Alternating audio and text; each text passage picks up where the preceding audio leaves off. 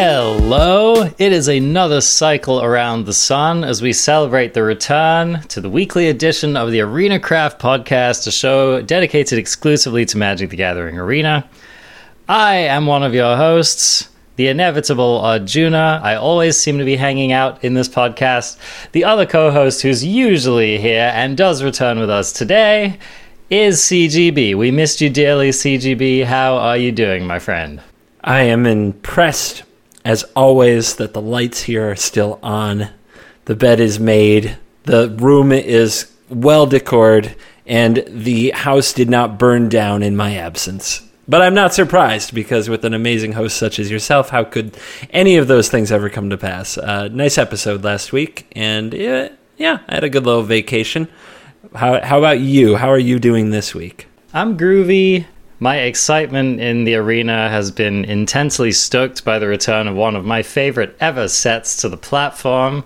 And uh, return in, in the interesting sense, in that we did have it very briefly on here in a weird form, and it is back now, Kaladesh. So I've been jamming Historic, jamming Kaladesh Limited.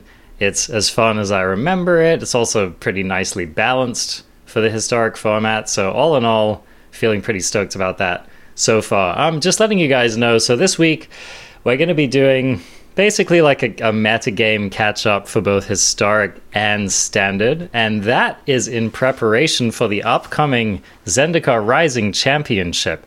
So this is happening December 4th through 6th. Looks like it's going to be the last big Wizards sanctioned competitive event of the year, if I'm not mistaken.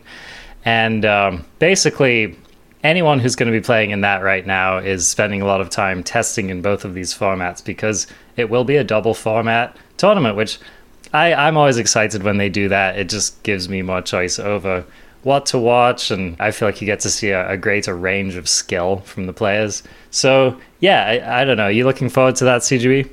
Oh, 100%. I really like what they've done in just the last three or four months with these championship weekends. The split format's exciting. Seeing the best players playing is exciting. I hope that the ones who want to stream it are allowed to. I know that that wasn't allowed in the last championship, and I don't think they've changed that yet, although they have for the MPL weekends, which have been fun to watch as well. But uh, as far as spectator magic, this is what we've got. I I think that we're going to bemoan the lost mythic championships or pro tours of the last few sets during covid times i know i would have loved to see a pro tour with this uh, standard format and this historic format quite a bit but uh, we got this and i'm i'm happy to have something to zone in on and just be a fan of in times like these Heck yeah, heck yeah. And so, what have you been up to as far as your own playtime? I saw at least one historic video up on your YouTube channel. Have you been playing much historic? Yeah, I've I've been spending more time, a, a little bit of stream time and a lot of off-stream time on historic, and I definitely have some findings about it. Since Kaladesh released, I've been trying various decks to see where Kaladesh stacks up with current power level of historic, and I don't play historic too often. And as you know, my preferred method of playing Magic is best of one. I very much enjoy best of one and not a bunch of sideboard uh, games. It's my it's definitely my favorite way to ladder. Um, I spent the week working on Aetherworks Marvel first, Mardu Vehicles second, Paradoxical Outcome third, um, which have some interesting findings. And if you want to ask about any of those specific, we'll dive into them in a second. But first, my overall impressions of Historic. It is completely unplayable as a best of one format. Yes, I'm I'm so glad that you said that because that was my exact experience jumping back. It's like a different format.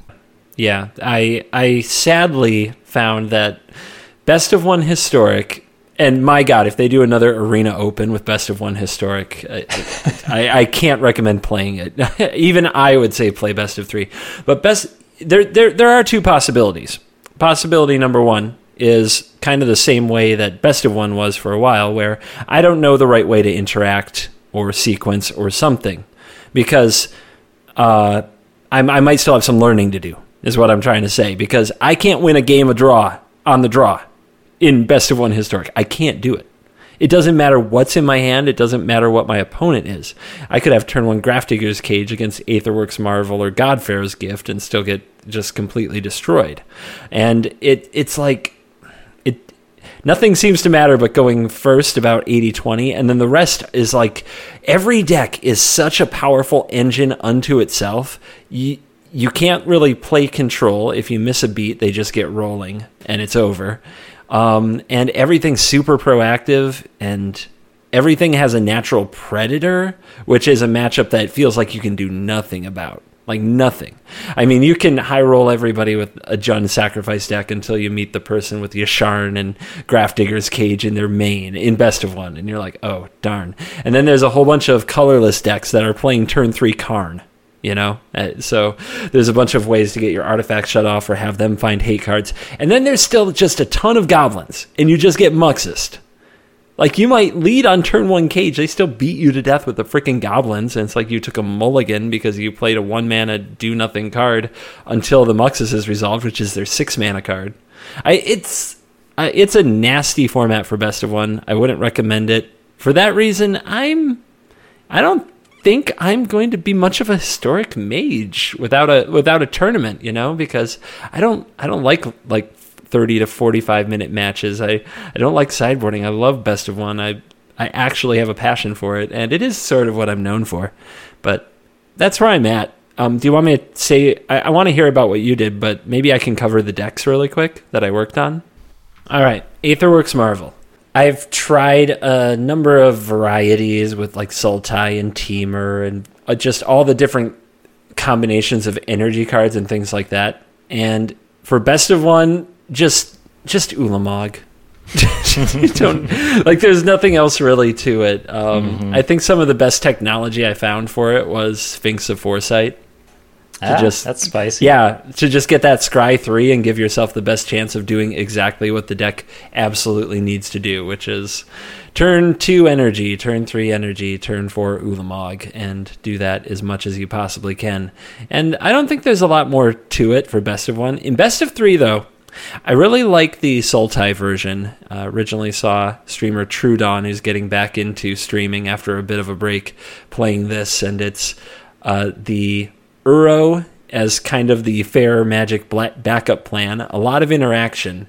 And then there's like Glint-Sleeve Siphoner, Rogue Refiner, things like that, and still running some amount of top end, but not in like the straight up for Ulamog variety. You know, a, a, an Ulamog here, set a couple of Ugins. Nissa, who shakes the world, is actually something I was trying to make work in Temur because the idea is you can hit it off a Marvel and you're never sad or if you don't draw your Marvel, you can just play Nissa. Sometimes that wins, sometimes it casts Ulamog. And that wins. So Nissa is like a fair card that bridges between the mid range and combo game. So I've been enjoying that a bit. That's most of what I have there. But Thoughtseize is a really freaking good card, just it to remind everybody. Yeah. So it's really hard not to play uh, black. Almost every time I'm sitting there with a Temur deck, it's like, well, if I had black, I could have Thoughtseize, and then I wouldn't get rolled by the like uninteractive draws or relying on like an Aether Gust to bail me out. Thoughtseize yeah. is a heck of a card. I mean, let's talk about that for a moment because I think a lot of people do initially jump to Temur just because that's where the energy cards are focused. But through my playing with the deck as well, I found that the only reason I wanted to stay in Temur for the deck was that I was really enjoying playing it with Genesis Ultimatum.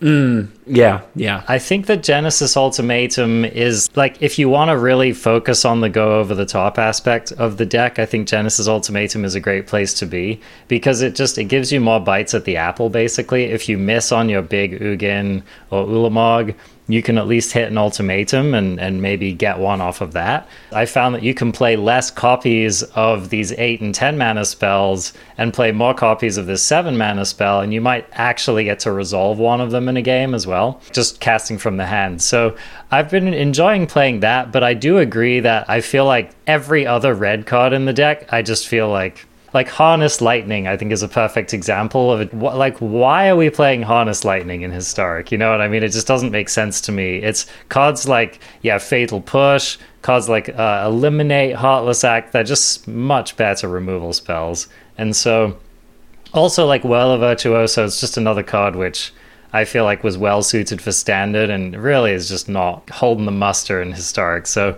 I totally agree with you on that. I think overall Sultai just gives you access to stronger cards, which I think, you know, brings us to the to the discussion about the fact that Marvel is it really is one of these decks where like it has a handful of game enders and a handful of ultra useless janky cards that do nothing and then you're trying to figure out how to bridge the gap with like how much interaction and actually playable cards like Uro are in the deck. And it's it's a hard hard puzzle to solve I would say. So yeah I, I I don't know if you've come down on this as well but I've walked away feeling like Marvel is very very fun.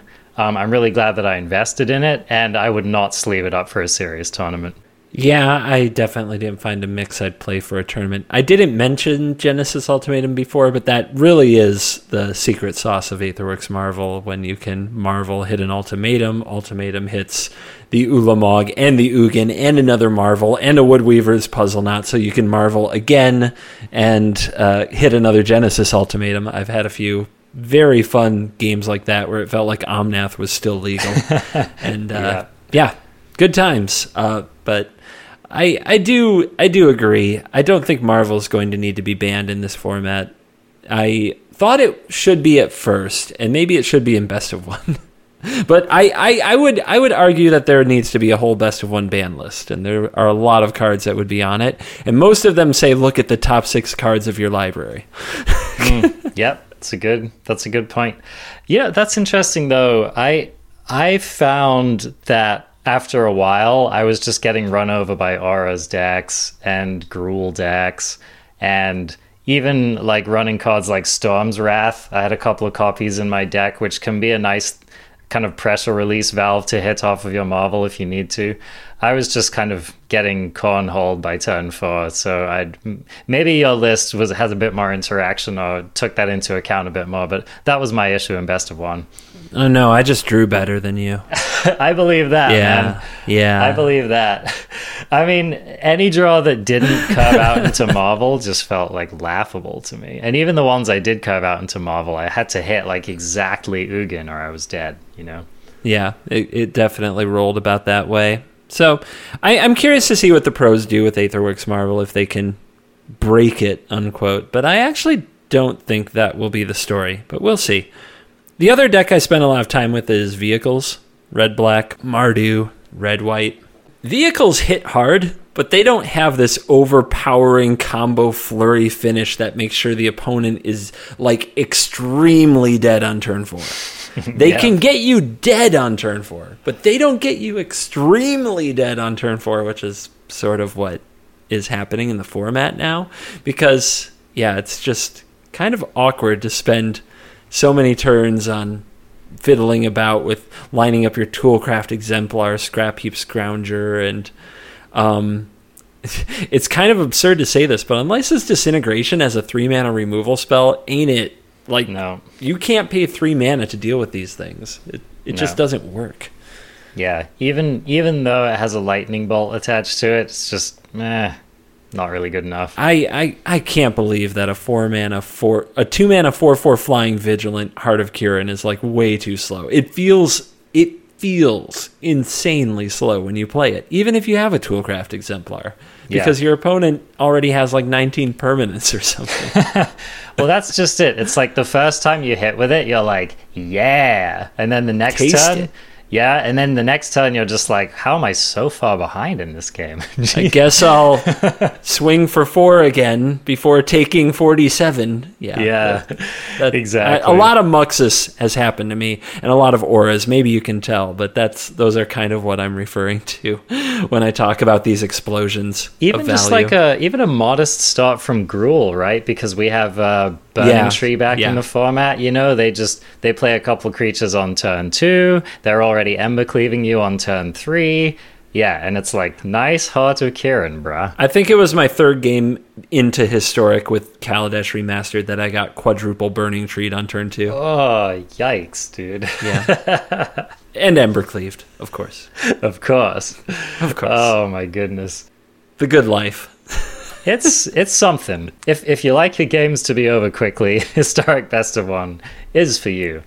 Oh yeah, uh, but I mean that's a lottery format. I, I don't think mar- the vehicles decks as we ever knew them are going to hold up, but they were fun and very nostalgic. I I think I said this before that a lot of historic is going to be playing what you really want to be playing and feeling some of that nostalgia. In Mythic, people just spam goblins adoras, so it's kind of sad, but. Maybe at other ranks you can enjoy the nostalgia more. Uh, you guys would have to tell me Anyway, that's been my experience with the Mardu vehicles list. Have you played with this at all? I have, yeah. So I basically started by like trying to port Lucas Esper Berthoud's Tour winning deck from before in standard into historic and just kind of go from there, use that as a as a foundation. And I quickly discovered as as many people may that cards like what's that guy, Foundry Apprentice or something? Inventor's Apprentice. Inventor's Apprentice. Yeah, not a playable historic magic. Curd card. Ape. You know, Wild Nacatl is still a historic playable magic card, but yeah, Kird Ape is not. But, you know, I have been seeing, so people have been apparently having like some degree of success with these lists that look a little bit different. They run for Bomat Couriers, they're running for Gideon Blackblades, which is kind of funny given that the old lists ran the other Gideon, right? Hmm. Yeah, interesting. you know and i and i think maybe what you're trying to do in a situation like that do something like curving a one drop into your heart of Kiran, into your Gideon, and then giving your heart of Kiran life link. And maybe that's going to kind of keep you up in the race. So anyway, you know, you can get places with this deck, but I think I would largely agree that again, it does. It just doesn't feel like it's just not busted enough for historic. Is the problem? So you can get places with this deck. I see what you did there because it's a vehicle deck. You. But, um, You. Wow. Got him. if you want to play a fair game of Magic, then you can go ahead and load this up. People have been hitting Mythic with it and stuff like that, so I think that you know it. It is a quote unquote real ladder deck, but It's a deck. but I would agree it's just not really. I don't know. You know, I would only recommend that someone play this deck if they have nostalgia for the vehicles, and then you know be careful about the version that you run. But there are you know at least somewhat competitive versions of it out there. The Gideon Blackblade sounds neat. I hadn't thought about the lifelink Heart of Kyrany thing. I don't know if it's enough, but it's interesting. The versions that I've seen, they're running four Hearts of Kiran, and that's it. Maybe there's just like one or two Aethersphere Harvesters in the sideboard. But I think you really want to de emphasize the vehicles part of the equation. And I think that you want to actually emphasize the fast aggro and, and disruptive elements of the deck. And and I think, like you said before, it's like this deck definitely wins by narrow margins. It's not slamming the door in people's faces. Yeah, so that that would be my recommendation to you. Don't go heavy on the vehicles. Definitely make sure you have interaction. Definitely, in my opinion, you have to run Mardu because Thoughtseize is a thing, and Fatal Push, of course. And then maybe you'll get there. Have you worked at all on paradoxical outcome? No, I have not worked on it. I've definitely lost to it plenty of times in the best of one queue. So Really? Okay. So what are you playing against? Like how are they comboing off? Cuz I've I I've or are they comboing off? Cuz I had a really hard time figuring out how to pay off this deck. Yeah, I the people I was playing against were pretty consistently using the Mystic Pizza Oven, and then usually it was like some kind of essentially infinite mana. Okay. Are you sure it was a paradoxical outcome deck? Hold on, am I thinking of? I think you're thinking of Paradox I'm thinking Engine, of which Paradox. Engine. That's what I'm thinking of. I'm I'm getting my terminology confused. We can we can talk about that deck because that deck from the moment I jumped on ladder with Kaladesh, I was running into that deck left and right. The colorless Paradox Engine ramp deck. Yes, that okay. So that's the one that I've been talking about. My bad, but yeah, that that deck is a pretty potent combo deck. Uh, for the people at home, Paradox Engine is five for the artifact, and then whenever you play a spell, you untap your non-land permanents, I believe is how it reads. So the idea is to play cards like Mind Stone, um, what's the other one? Hedron Archive, Guardian Idol. These are artifacts that tap for mana. And then you play a Paradox Engine, and whenever you play a spell, you untap the artifacts that tap for mana. If you throw in a Forsaken Monument, now you're tapping your artifacts for double mana and you're gaining two life for every artifact that you play. If you throw in a Mystic Forge, or as you say, the Mystic Pizza Oven, you can play artifacts from the top of your library. And every time you do it, you make more mana. I mean, it's very quickly that you're making more mana than you're actually spending on anything. Almost in, in a way, kind of going somewhat infinite as long as you have spells to cast with the pizza oven. So the deck is full of Mazemind Tome, which can scry. The oven itself, on the Mystic Forge untaps, and then you can tap it can again to it exile the top card of your deck. You can Yep. cash in your mind stones, and It then, just keeps going. Yeah, and then once you get a Karn down, you can just fetch kind of whatever's going to keep you rolling from the sideboard. So, yeah, I found it to be a, a fairly consistent deck and can definitely kill you on like turn four or five when things go I've right. also I've also met a variety of win cons. For one thing, you can put all that mana into a Crawling Barrens and just attack Ah, for a million. that's the thing. You know that that's happened to me. Uh, people have played Ugin and Ulamog out of the main deck. Just just here it is. I made all this mana. I'll just cast the biggest thing I can find. Right. That that's happened to me several times. Then there's the Metalwork Colossus. Witch's Oven combo. Have you seen that? no, I lay that one on me. So Metalwork Colossus is 11 mana for a 10-10, a Yeah. 12-12? It's a Something 10 huge. Yeah, Okay. Uh, oh, I'm thinking because of Monument, it gets plus two, plus two. right. Okay. Yeah, that makes sense. So it costs one less for each artifact, non-creature, Non-creature artifact artifact. mana cost uh, that you have on the battlefield. So if you have a Forsaken Monument and three Mind Stones, or 11 mana, then your Metalwork Colossus is free. So you can play it for free. If you have a Witch's Oven, you can play Metalwork Colossus. You can sacrifice it to Witch's Oven to put in the graveyard. You can sacrifice the two food tokens that you made Oh, to to return it Metalwork. Colossus to your hand. and then if you have Which- paradoxical outcome, oh, oh the If- engine, yeah, paradox yep. engine. Okay, If I you have the it. engine, you play the Colossus, it untaps the Witch's Oven Right. so that you can do it again. If you have any mana source, this is now infinite colorless mana. It's also infinite cast casts and it's infinite death triggers. So if you can find a way to kill the opponent through the combo, I mean, it's there. Like if you have a, a Sai, you make infinite Thopters. Um, if you, but most of the time, like I said, I just end up getting attacked by Crawling Barrens. Um, also, this untaps the Mystic Forge if you have it every time, so you can just go through your deck. Or a Mazemind Tome can go pretty deep in your deck. Um, like win how you want to. So this deck is fast. It sounds clunky and silly.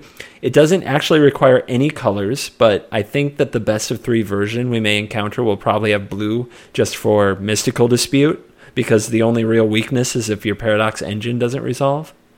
And yeah, it plays turn three Karn. Um, the Mystic Forge is weak to Grafdigger's Cage. That's one of the few weaknesses of the deck. But I've been surprised how many times it's they're just like, okay, I'll cast Ulamog. Okay, I'll cast Ugin. Okay, I'll play two Metalwork, Col- uh, two Metal Gear Colossus on turn four. You know, Yeah, and, and or, you're going or they to die. just grab some big nasty thing from the sideboard with Karn, you know. So yeah, Yeah. It, it's a surprisingly resilient deck. I've been pretty impressed by it, and really, really, really doesn't care about Ugin. So- No, no. My Aetherworks Marvel deck was very grumpy about marveling into Ugin as an out because everything they have is colorless. Just did nothing. You know what kept happening to me playing against that deck? So yeah, exhibit one was Ugin coming down and not mattering. Exhibit two was not being able to activate my frickin' Marvel because of my opponent's Karn. Oh yeah, good game. So Yeah, that's- pretty pretty miserable there. So yeah, that deck seems pretty potent in best of one. I don't really know how it translates to best of three. Um, again, it's one of these decks like I probably wouldn't bring it to a tournament, but I I do think it's fairly competitive. I think you could get quite far on the ladder if you committed to it. if if you play the mirror or you just play against somebody else who has Karn, like the first Karn just wins. Oh, it's yeah. kind of oh, Oh, it's brutal. it's disgusting. Yeah. Yeah, if I was playing best of three, I would definitely have four blast zones in, you know, in the 75 because that's one of the only ways that you can break out of your opponent's Karn lock. But I, I mean, that engine is super powerful. It's a lot faster, and because there are eight of the idol and mind stone, you know, the the artifact that can tap for a colorless to ramp you, Yeah. like I, it's it's very consistent and it's very frustrating to get just completely steamrolled by. Yeah. So that's a deck to keep an eye on. Okay, so let's get back to what you were talking about paradoxical outcome, which was the Yes. other paradoxical card, which is the card that returns stuff to your hand and you draw. Okay, so I, I actually have not played with or against this deck at all. So so what have you been trying? I've been spending stupid amounts of time on this deck. Like like one of those it's like one of those quests, you know, I, where you just can't put it down. It's like there must be a deck here because I loved the standard deck uh, dearly, and for the most part, it was just completely unplayable. Could not win. Could not do anything. But uh, one thing I figured out about the outcome deck is it can be a Grafdigger's Cage deck if you don't run Mystic Forge or Emry or any cards that would use the graveyard or the library. And then if you play a turn one Grafdigger's Cage, it's actually really easy to leave up Metallic Rebuke, which is the yeah, the improvised counter spell. And that can kind of get you to a turn where you can play a Sai Master Thopterist. So if you have a Sai Master Thopterist and a Mox Amber and a Metallic Rebuke, you have a counter spell open with an artifact generating machine. The the thing is, I had a hard time figuring out how to w- win. Uh, you can't really generate the mana to just combo and just keep casting paradoxical outcomes like the old version would. So instead, this version has to use paradoxical outcome as the reload value play while still finding more rebukes to keep up counter magic. And then the way it wins is with Forsaken Monument. Uh, So you just play So the just monument and Pump your pump your Thopter Thopter army. army. Yeah. yeah, Yeah, exactly. and you and the best, the funnest thing about it is using War of Adventure, War of Invention mid combat to fetch monument and pump your Thopters. so remind the people briefly what that card does. War of Invention is X blue blue blue for an instant, and it has improvise, so you can tap an artifact to pay its mana cost or to add to its mana cost. And you search your library for an artifact card with converted mana cost X or less. Put it onto the battlefield, shuffle your library.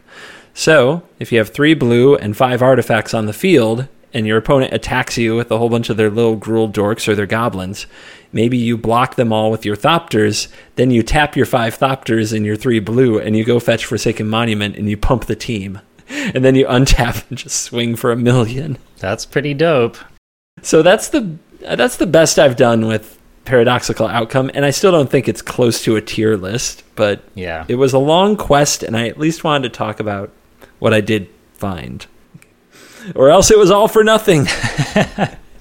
Well, and it's one of those cards that like it always has potential to be busted. It's it's got like busted combo enabler written all over it, and so thank you for doing the hard work so we didn't have to CGB for Yeah, e- even if the hard work ended in this sucks.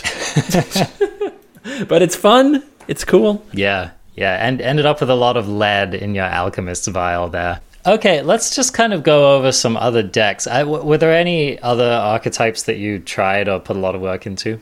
No.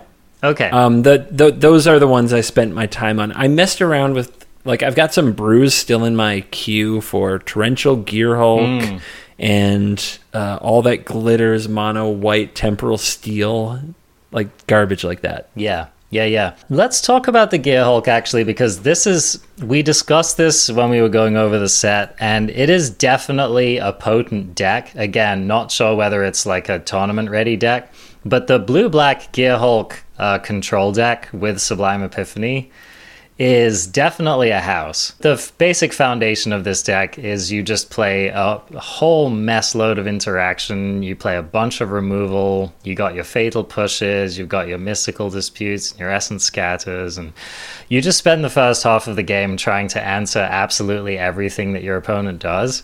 And then at some point, the goal is that you mystical dispute uh, sorry, you uh, Sublime Epiphany something, and then the following turn you Gear Hulk your Sublime Epiphany, and usually when you're in that, that's a pretty game-ending play right there. It goes over the top of most things. It happens with a fair degree of regularity in this deck, so I definitely think this is a deck to keep an eye on. It's true that you know your your big combo is like a five, you know, it's what two six mana spells. Yes. So that's kind of a thing, you know? That's a thing you have to kind of keep your eye on. The good news It's is when most of your deck is interaction and then the rest of your deck is expensive spells that rebuy your interaction, you you have a better chance of making it to the late game. Now this deck definitely does fall prey to it has the same weaknesses that like your really old school control decks have, which is that if at any point in the game you you lose control or something slips through, it might just be curtains for you. So that's the main weakness of the deck, and especially if you don't, if you're not right on it from turn one, you know, like if your opponent gets a couple goblins down or something, you might just be too far behind. But yeah, this is, I think this is definitely a deck to keep an eye on. It has a really powerful late game. I did briefly mess around with like decks designed to dump my whole graveyard in like my whole library into my graveyard and then refurbish or cast a gear hulk and immediately sublime epiphany it two or three times. Okay. And that was pretty powerful, Yeah. but I dropped it pretty quickly. And I was surprised. I think it was Grzegorz Kowalski, who, who is uh, usually a top 100 MPL mythic player and uh, known as a very talented player, who tweeted that it was one of his tier one decks for historic, Wow. like Gear Hulk, uh, blue black Gear Hulk control. He called it. I don't know how many epiphanies he played. I I think it was part of that equation. So when I saw that tweet, I was like, oh, I spent my time on the wrong thing.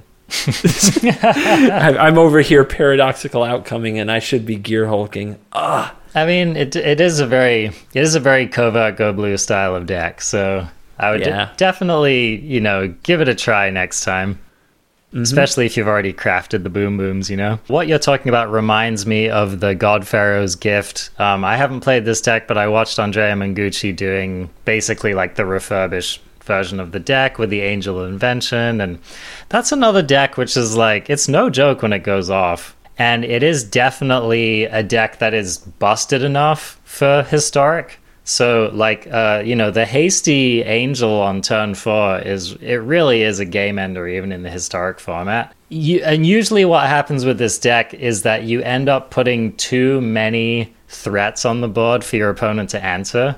If you do the thing where you get the God Pharaoh's gift down on turn four and you reanimate your angel, then your opponent has to deal with both the angel and the gift. And if they're not able to deal with both of those, they basically lose on the spot.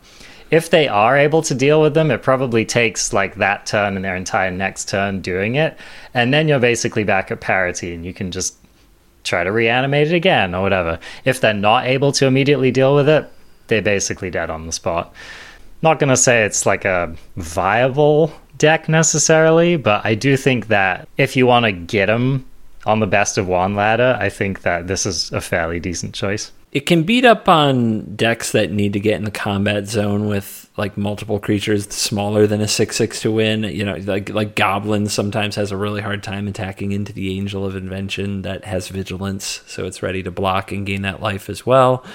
Uh, but I found I found play like playing and watching this deck. It had two big like kind of glaring weaknesses. One was the Marvel into Ulamog does deal with the angel and the gift. That's that's a good point. It's a good point. and and the other was the Kor Spiritdancer does not care. that's a really good point. Yeah. way over the top. Just what goes way bigger than the gift deck can. yeah. It is basically like a faster version of the deck. yeah, which is why Skyclave apparition was pretty interesting, but it still targets. So Yeah. Need Yeah, you still maybe it is out. cataclysmic gear hulk. I don't know, man. yeah, yeah, maybe so. need something. Yeah. need something. But no, it's true. Well, so and speaking of that deck, that deck is still a force to be reckoned with, and just like you said, CGB Sram is definitely showing up in these lists and doing good work. It is interesting because I think people are still definitely wanting it to be a two color deck as opposed to like an Esper deck, probably just because you know mana's hard and it's you really need to like hit the battlefield turn one kind of a thing. Maybe. It feels like the mana's gotten so good with the tri lands, especially f- with the fast lands for aggro. It should be good. All here's the problem though, right? Is that we don't have an Azorius pathway and we also don't have an Azorius fast land, right? And so I guess, but the black white deck is I mean, people we talked about switching off Temur to get some black for Sultai. I, I, think we're seeing the same thing with Azorius switching to Orzhov because Fatal Push and Thoughtseize are just better cards than the than the blue can provide the deck. I think that the uh, the black white version of it seems quite potent to me, and yeah, it's like why have a counter spell when you can just Thoughtseize your opponent and take whatever their important interaction was going to be. So yeah, I think this deck is very very strong. Like I think that it's uh, it's another best of one Slayer. If you, if you want to get to Mythic on best of one, then you can just jam this and feel good about it. There's just so many decks that if you're on the draw in best of one, you, you probably won. You know, with yeah. any kind of reasonable hand, even if it's five cards. Yeah, totally, man. That oh, the Spirit Dancer is so brutal. That card is. is. so brutal. Especially like any deck trying to run like Anger of the Gods or Languish or Storm's Wrath. It's like have fun with that, bro. Yeah. Thoughtseize into Spirit Dancer into Triple Aura. Thank mm. you. Mm. See you next time. Nasty. Yeah, nasty with Lurrus as a backup. Yeah, pretty good deck. Uh, all right. And then you know, Abzan counters, you said that people would try it. They have been trying it. I've been fairly unimpressed with this deck for all the reasons you would expect. It's just, it's the, like it looks busted when you goldfish with it, and then when you play against an actually busted deck, you realize how fair it is in a, in a format like Historic. Yeah, I have. I don't think I've actually encountered it. Yeah, it, it's not good. I, I, take your word for it. Only only play this deck if you're excited about it, and then play it and have fun. Otherwise, you know, whatever. I just want to briefly touch on the existing archetypes that are still very strong, and I think that if you want to be competitive in historic, you should probably be leaning more towards some of these. So, Sultai mid range, everyone's been thinking about it, everyone's been talking about it. It's definitely a force in the meta. Picking up Fatal Push is huge. I mean, it was a strong deck. It's still a strong deck. Now, one of the interesting, one of the things that interested me, and I want to get your take on this, CGB. I was watching Michael Jacob play the other night, and hot flash, by the way, if you ever want to learn about a meta game and a format, I feel like there's no quicker way to do so than watching Michael Jacob's stream. A of all the guys just a monster. He's just an amazing magic player. Just took down a Mox tournament like within the past week. This is darkest underscore mage on Twitch, by the way. Yep. So he's also like he's very friendly. He'll answer your questions. He's just he's a really cool guy. But he's one of these people where like he really cuts through the BS when he's looking at a meta game. He's the kind of person, like he was saying this on his stream, he was like, I spent 90% of my time testing for the Mox, not playing the deck I ended up testing. I was just playing decks in the meta game against other decks in the meta game and just figuring out what actually mattered in the meta game, figuring out what cards were important, etc., etc. I, I learn more in watching him play and talk for 10 minutes than like most other streams for the entirety of their existence, you know. So so he's he's a really great person to watch. Anyway, so I was watching Michael Jacob play and he was talking about how he was really feeling like Historic is moving away from the version of Sultai midrange that relies on Nissa Krasis. And he was thinking that Sultai midrange should really be moving towards Narset with interaction. Was was basically his theory is that this is actually the better way to be playing this meta game at the moment. And I'm just curious if you've run into any of these Narset Sultai decks and what what you think about that on the face of it. No, I, have run into the Nissa Krasis deck a number of times, and it is very much powered on the idea that you untap a breeding pool or an, or an overgrown tomb, you have the right removal, and you made a threat on the crucial turn. Now that there's Fatal Push, you only need one mana to have an answer sitting around. Um, so I guess I can see where we're going. The combos with Narset, uh, Torrential Gearhulk, and the memory um, commit to memory is not it's not a meme. That's a nasty It- combo. Yeah. It, it's it's if you don't deal with the Narset, you know, six mana and you lose. Um, I, I I can see where he's coming from. So, and again, this is like competitive play that we're talking about here. So, he was making some really good points. Like, for example, Nissa is, uh, and mm, sometimes Krasis as well, are both still susceptible to uh, Aether Gust, and you can really get got on key turns of the game. And and so you know playing a deck that's not really soft to that you know like Uro doesn't really care about Aether Gust whereas getting a Nissa gusted can be a, a game losing play. So th- these are just things that that he's thinking about when he's approaching these decks. So I would definitely, you know, if you want to play Sultai mid range, I would definitely reconsider the deck.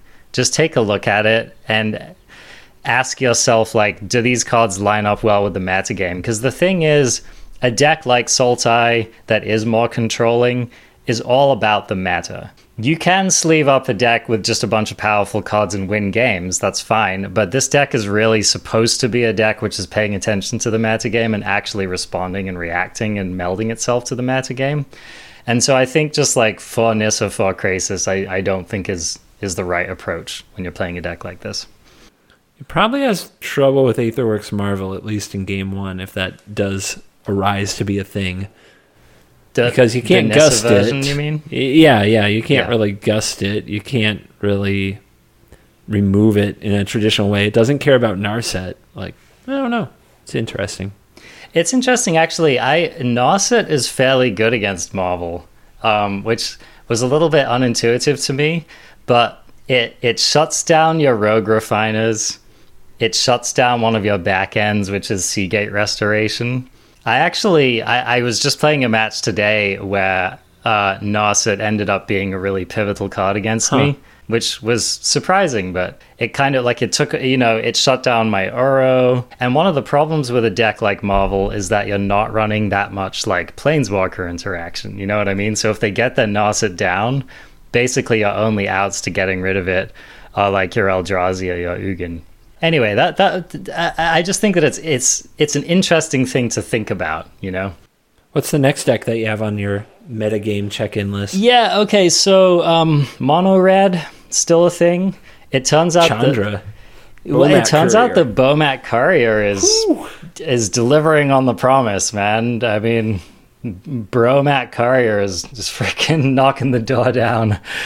Um, so yeah, you know, we've all watched Crokeyz playing this deck, right? It's like the four Bomat Courier, two Chandra, maybe three Chandra mono red deck. I'm still not sold on Chandra, to be honest. The combination of Chandra and historic format doesn't really make much sense to me. I feel like Chandra's at its best when people are playing like uh, Glory Bringers and stuff, you know what I mean? Or Yashan, right? So a lot of people have been saying that one of the reasons you haven't seen the Big Pig as much in historic is that Chandra's been on the scene.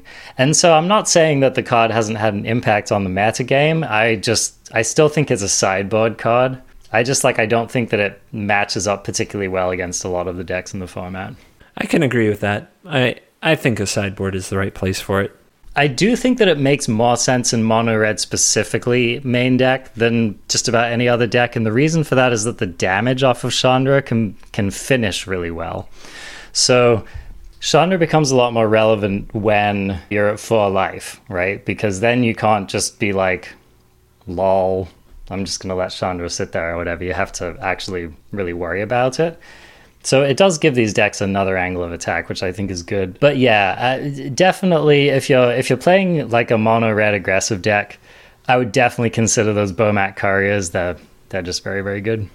I'm trying to remember what the deck was that I saw that you, is utilizing. Oh yeah, it's uh go- goblins, goblins with like two Chandras in the main. That's what I saw on Twitter because it ramps into Muxus. I've heard about that. Yeah, I which which I actually think is compelling, right? Like that is actually kind of cool. You don't want to go too heavy on that because you know you can't hit it off the Muxus, you can't play it off of your you know Snoop. But yeah, uh, that that's pretty cool use of it. I would say it also helps you find a Muxus if you're in top deck mode, so that's cool. Then of course you know some of the old faithfuls are still around. Jund the Sack didn't really get. I don't think Jund Sack got much from Kaladesh Fatal except Push. Fatal Push. Yep, Yeah. just fatal push. Good removal, but not really what it was out to do. Yeah, but it's still a, just a very, very strong deck, and, and I expect to see it in competitive play. Gruul is still around, and you know, one of the main things it got from Kaladesh Remastered wasn't Kaladesh Remastered, it was just that Burning Tree Emissary was unbanned around the same time. Although there's a lot of conjecture as to whether Burning Tree Emissary still belongs in the deck in lieu of things like Collected Company, for example. Yes, it still belongs. are, are we done? well, it's interesting because I think in best of one, definitely. I'm curious whether whether it's good enough in best of three. You know, so that's. I mean, from where I'm standing, I'm like it's one of the main reasons to play the deck. So I think it's very good. But again, You just play it in. You just sideboard it out. Like you play it in game one when people aren't as prepared for aggression because it makes a huge difference, and then you sideboard it out for the interactive cards that you need. right. Yep. Exactly. Really straightforward. I, I, don't think it's going anywhere personally. Mm-hmm. It it just gives you such strong openings. Playing Burning Tree Emissary into anything on turn two is just such a strong tempo play. But it is, you know, Gruul is starting to pick up enough cards in the pool that you're really, you really have to stake your claim, right? Like, Am I playing Gallia? Am I playing Kari Zev? How much am I leaning on Collected Company? How much am I leaning on Embercleave?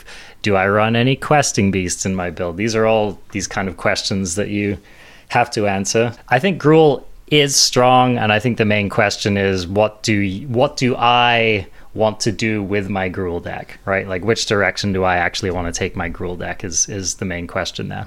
Yeah, I think it's probably the best Embercleave deck. I would I would go from there. Yep. yep, absolutely. Okay, so that's kind of an overview of the historic meta. Before we go here, I did want to check in with you on standard and see how mm-hmm. standard is going because, you know, it's still an important format that people other than Arjuna are playing and enjoying right now. So, what's happening in standard? No, it's like just me, to be honest. no, it's, it, it really is. Like, like, like, just look at Twitch. Anytime I'm live, I'm the only one Playing even standard. touching standard. Oh yeah, which is kind of this is normal. That, that that's something I want to stress. If if you're out there still playing and enjoying standard and you don't want to get into historic and every podcast and every streamer is playing historic, it is normal at this time in the cycle to play other formats because we're not going to get a new set release until Kaldheim and we have to go through basically we have to ride through the holidays in the card pool that we have now. And for some people that's not fresh enough, it's not interesting enough, and they have to, you know, the, the newest cards are from Kaladesh, the newest cards are a different format. It's not surprising that people are playing it. But uh, for those still interested in standard, I I wouldn't call it stale, and it's not completely solved, but we know who the players are. There there are some decks that they just hold up, um, and they keep rotating because there's so many good options for them and configurations of them that you can play that they can adapt to each other. The two biggest ones are Rogues and Gruul Adventures. So every time that like Rogues starts really creeping up in a meta game, they have to deal with Gruul, who comes at them with just Ox of Agonas, and I've even seen like Phoenix of Ash. So they've got all these escape cards. Plus, they're just hitting you fast, and uh, you see like Scorching Dragonfire and Fire Prophecy to kill the Thought Thief at instant speed. Sometimes in the main, sometimes in the sideboard, sometimes both.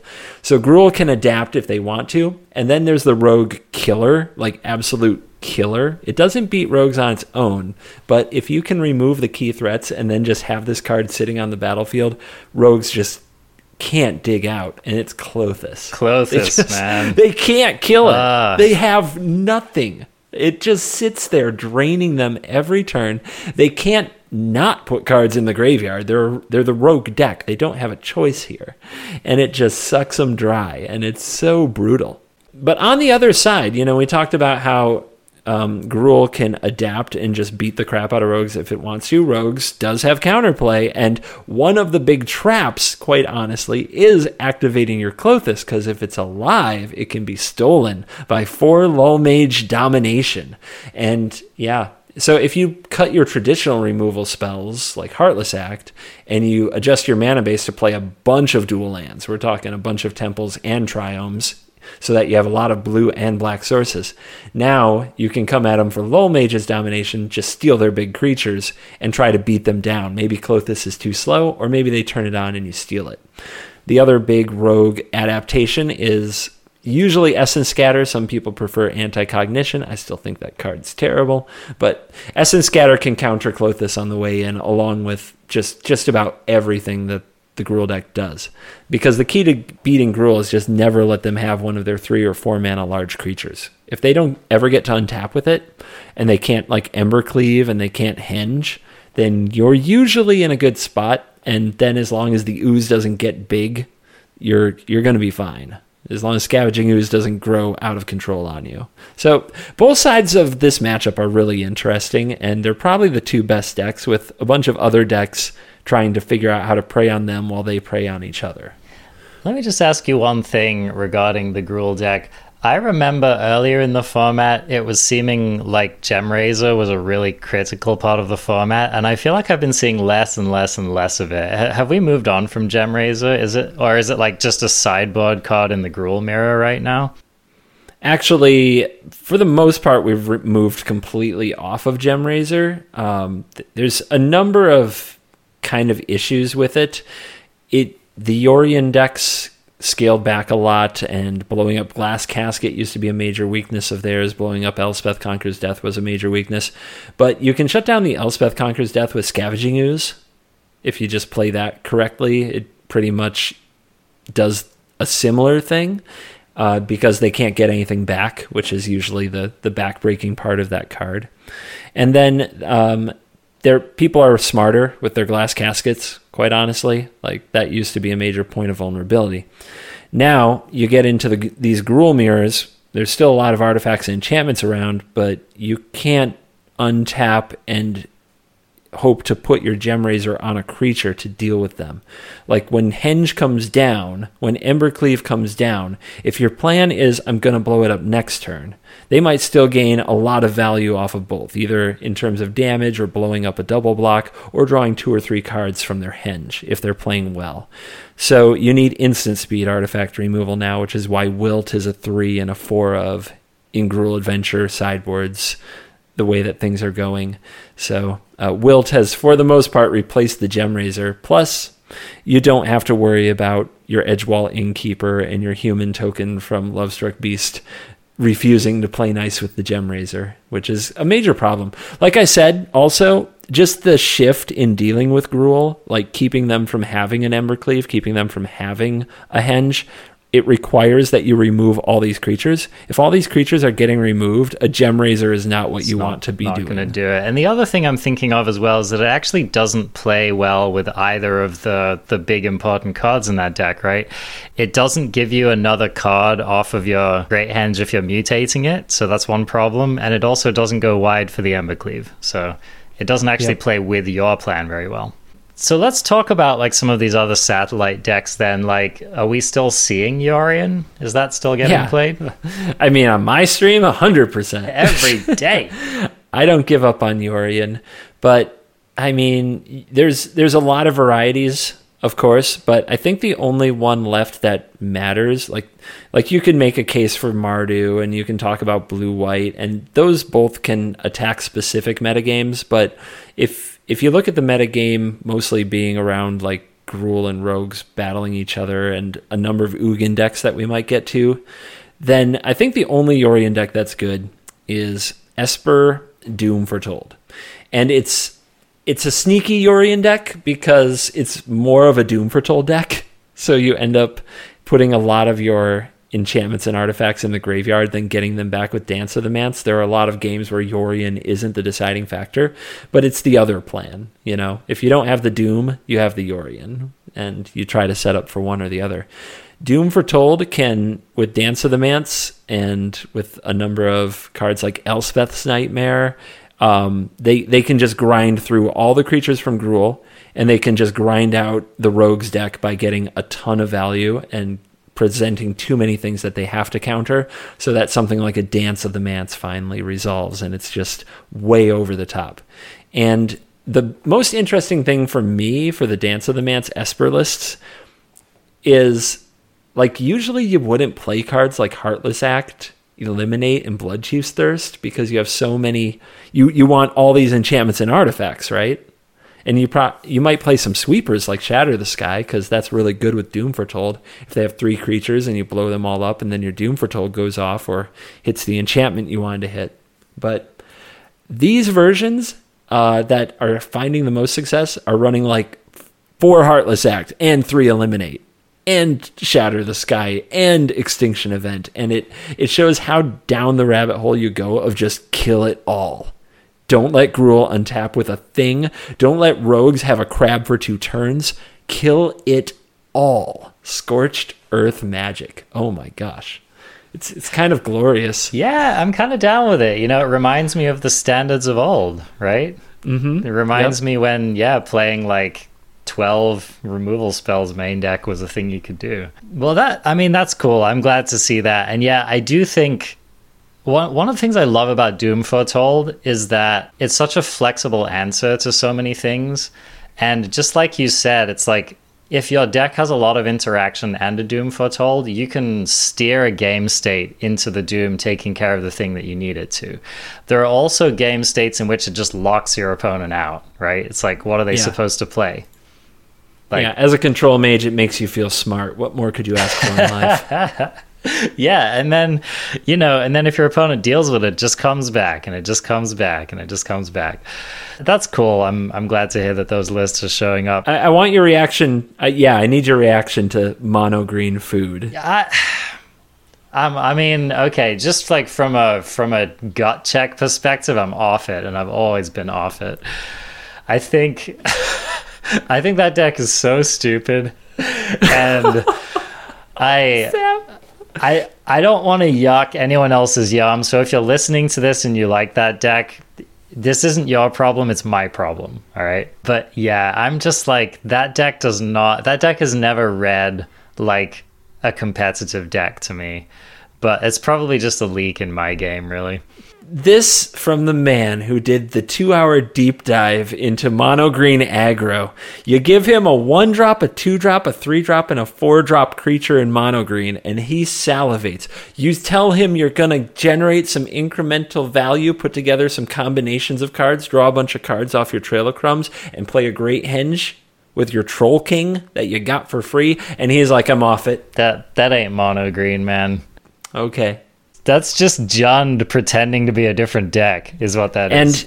and, like, okay, and like Jund, like Jund, it has a really sweet matchup against aggressive creature decks. So the reason that yeah. mono green food is holding down its place in the meta is that it tortures Gruul. Like Gruul hates Wicked Wolf a lot, and it really doesn't like having to work through these Troll Kings, and it doesn't like when its opponent has a great henge either, and more mana than they do. So the ooze like does better.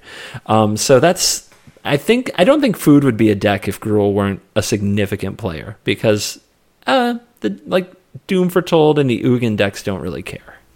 Yeah, and I don't imagine that Rogues really cares that much either, right? Like uh, Rogues, Rogues can get they, itself into trouble. I guess they you... mill the they mill the Troll King, don't they? So oh yeah, if, if if you start your game with a Gilded Goose and your opponent starts their game with Ruinous Crab, flip over your Troll King, you are. You're feeling pretty good about that. Ooh, yeah, ooh, I guess I could see that. I just think like the thing that has really unimpressed me about these food decks is how slow they are. I I've faced enough turn four troll kings to respect it. Sure, I, I am and again, I'm not saying it's bad. I just like it, you know what it is. It's just one of those deck lists where like you can lay it out and you can point at every card and be like, this card sucks for this reason. This card sucks for this reason. This card sucks for this reason. Oh, you just can't convince me to play it, man. You just okay, okay. I, I don't need to. I'm just going to say that since the last time we talked about it, they have found a more cohesive plan. They are mm. playing floral tetrahedrons and they are playing wolf willow havens and they're they're basically trying to ramp into the boom booms and then make people respect them as as opposed to slowly sacrificing a food token to a trail of crumbs. You know? so So, like, how's it been doing? Like, has it actually been putting up results? I, it's been getting played in the MPL weekends. Uh, oh, oh, you might. I don't want to tell you. You might have to disown him. But uh, Chris Kvartek brought the mono green food. Ken Yukuhiro brought the mono green food. No, that's such a Kvartek deck. I could easily see that. Yeah. Okay, sure. okay. Ken Yukuhiro, known brewer on food, was pretty surprising to me. Um, but yeah, it's it's been getting wins and it's been dealing. I don't think it's taken many events, you know, down. I, I don't remember seeing it on top. Okay, so it's There like it's like tier one slash one point five. I had it in tier two. Yeah, yeah. That that's about where it seems to line up to me. I just like it, it- you just you couldn't convince me to play that deck over one of the big three that we just talked about. Who else? Are we are we working with anything else? So there are three there are three other tier two te- tier two decks that I want to mention, and all of them in some way usually involve Ugin the Spirit Dragon, which just tries to go way over the top of Gruul, way over the top of rogues and whatever you know Yorion like like Ugin is a card and it's nice to see quite honestly it was kind of I, I personally was disgusted when Ugin was not really a card after a week into you know the the M21 standard and Temur Reclamation was like why would you play that card? And Bant Ramp didn't need that card and Sultai Ramp didn't need that card. It was kind of disgusting because Ugin should be a good card. What what have we come to?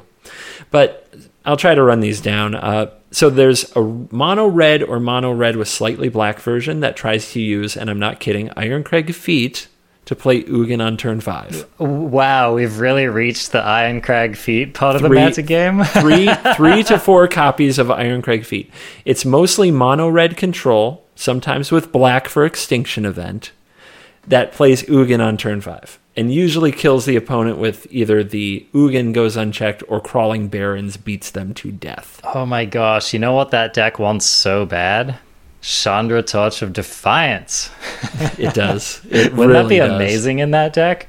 Yeah, Yep. too bad. Too bad. So that's a deck with a pretty good Gruul matchup. It is a headache for rogues because they run Ox of Agonas main and a ton of cheap removal from the red side. So it has a meta place. I don't think it likes food unless it does have the, the quick Ugin. That's really your only hope there to beat the Henge because once Henge is on the battlefield, it's really tough. And then uh, the next Ugin deck is Genesis Ultimatum but it's and it's ramp it's like cultivate genesis ultimatum but it's a weird version that runs it, it plays a pseudo control game because the payoffs aren't like terror of the peaks you know it, it's very much like the shark typhoon is like the key card in the deck so it runs like Forge Wari Disruption. It runs a whole bunch of lands that are spells to just keep the opponent busy, Bonecrusher Giant, Adventure Creatures, four Shark Typhoons, and then it casts Genesis Ultimatum, often cheating out a Shark Typhoon and going from there. And Yeah, that it's a strong deck is weird. yeah. And, and Ugin, you know, if you can get Ugin and protect it somehow, you know, with a negate or something. But I mean, that deck is that deck to me is strange. I have not figured out how it sees the success it sees. Yeah, So- it's, it sounds like my kind of deck, man. Of all the decks that you've mentioned so no, far, no. The next one is Okay, all right, all right. I saved. you saved the best for last. Oh, I saved the gas for last. You're gonna love it. All right, sweep aside the ass, folks, because here All it comes. This is a Genesis Ultimatum deck. This is not an Ugin deck. It it fe- it felt like one, but it's not. Genesis Ultimatum, Terror of the Peaks.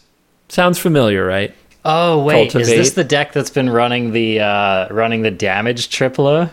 No. Okay, but not that deck. But All right. no. Uh, but it does have a damage doubler. Are you ready? lay it on me. The rest of the deck is all the adventure creatures except for Fae of Wishes, Okay. with Obosh as the companion. Oh, it's the Obosh deck. Heck yeah, dude. I, I saw that deck making the rounds. So is so is that deck actually a contender? Everything I've done with the deck has been amazing, and the feedback on the video from the deck has been very positive. So Okay. I think that deck is a pretty serious player Okay. because it just it it just threatens that kill out of nowhere with Terror of the Peaks and Beanstalk Giant when it gets to do Genesis Ultimatum, but it has the fair game of Edgewall Innkeeper and Great Henge and Lovestruck Beast and Bonecrusher Giant and Brazen Borrower.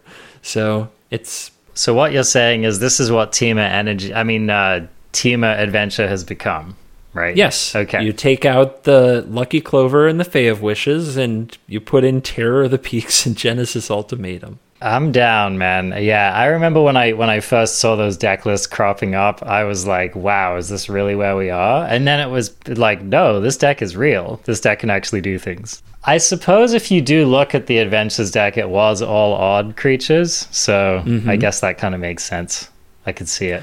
I got a really quick and nasty like 6-0 in like top 500 mythic with that deck. So that video went really well. I got knocked out of the f2k invitational tournament by holy diva running that deck.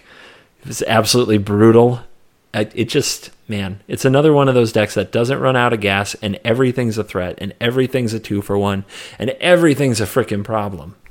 And I mean, adventures are strong, man. That's just it's as simple as that. You can't keep a Temur deck down apparently It's another thing I love about it is that it's one of those decks that circumvents the Obosh problem by giving you plenty of like two cost adventure spells, right? It's one of those decks Uh-huh. that actually gives you things to do on your even turns, which I think is like an underrated because it's that's one of the problems you have to solve when you're running these decks, right? And especially if you're not running some janky aggro deck with like 12 one drops in it, because that's historically how the Obosh deck solved that problem was they just ran like a billion one drops and Whisper Squad, right? yes Uh, but Yeah.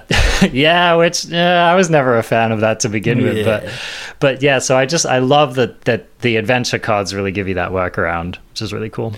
I'll also say that Temur gives you a lot of good sideboard cards for the format. Mystical Dispute, of course.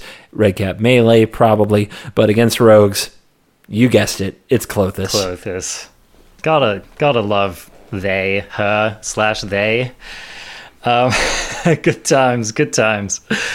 All right, well, I think that that about wraps it up. Would you would you agree with me there? Yeah, I think we about nailed it down. It, and I'm really looking forward to seeing where Historic and Standard go. And I think the big winners. I want to try that Gearhulk Sublime Epiphany thing now that people are saying it's actually good. But I think the Aura deck in Historic is gonna going to be very real. The black white version.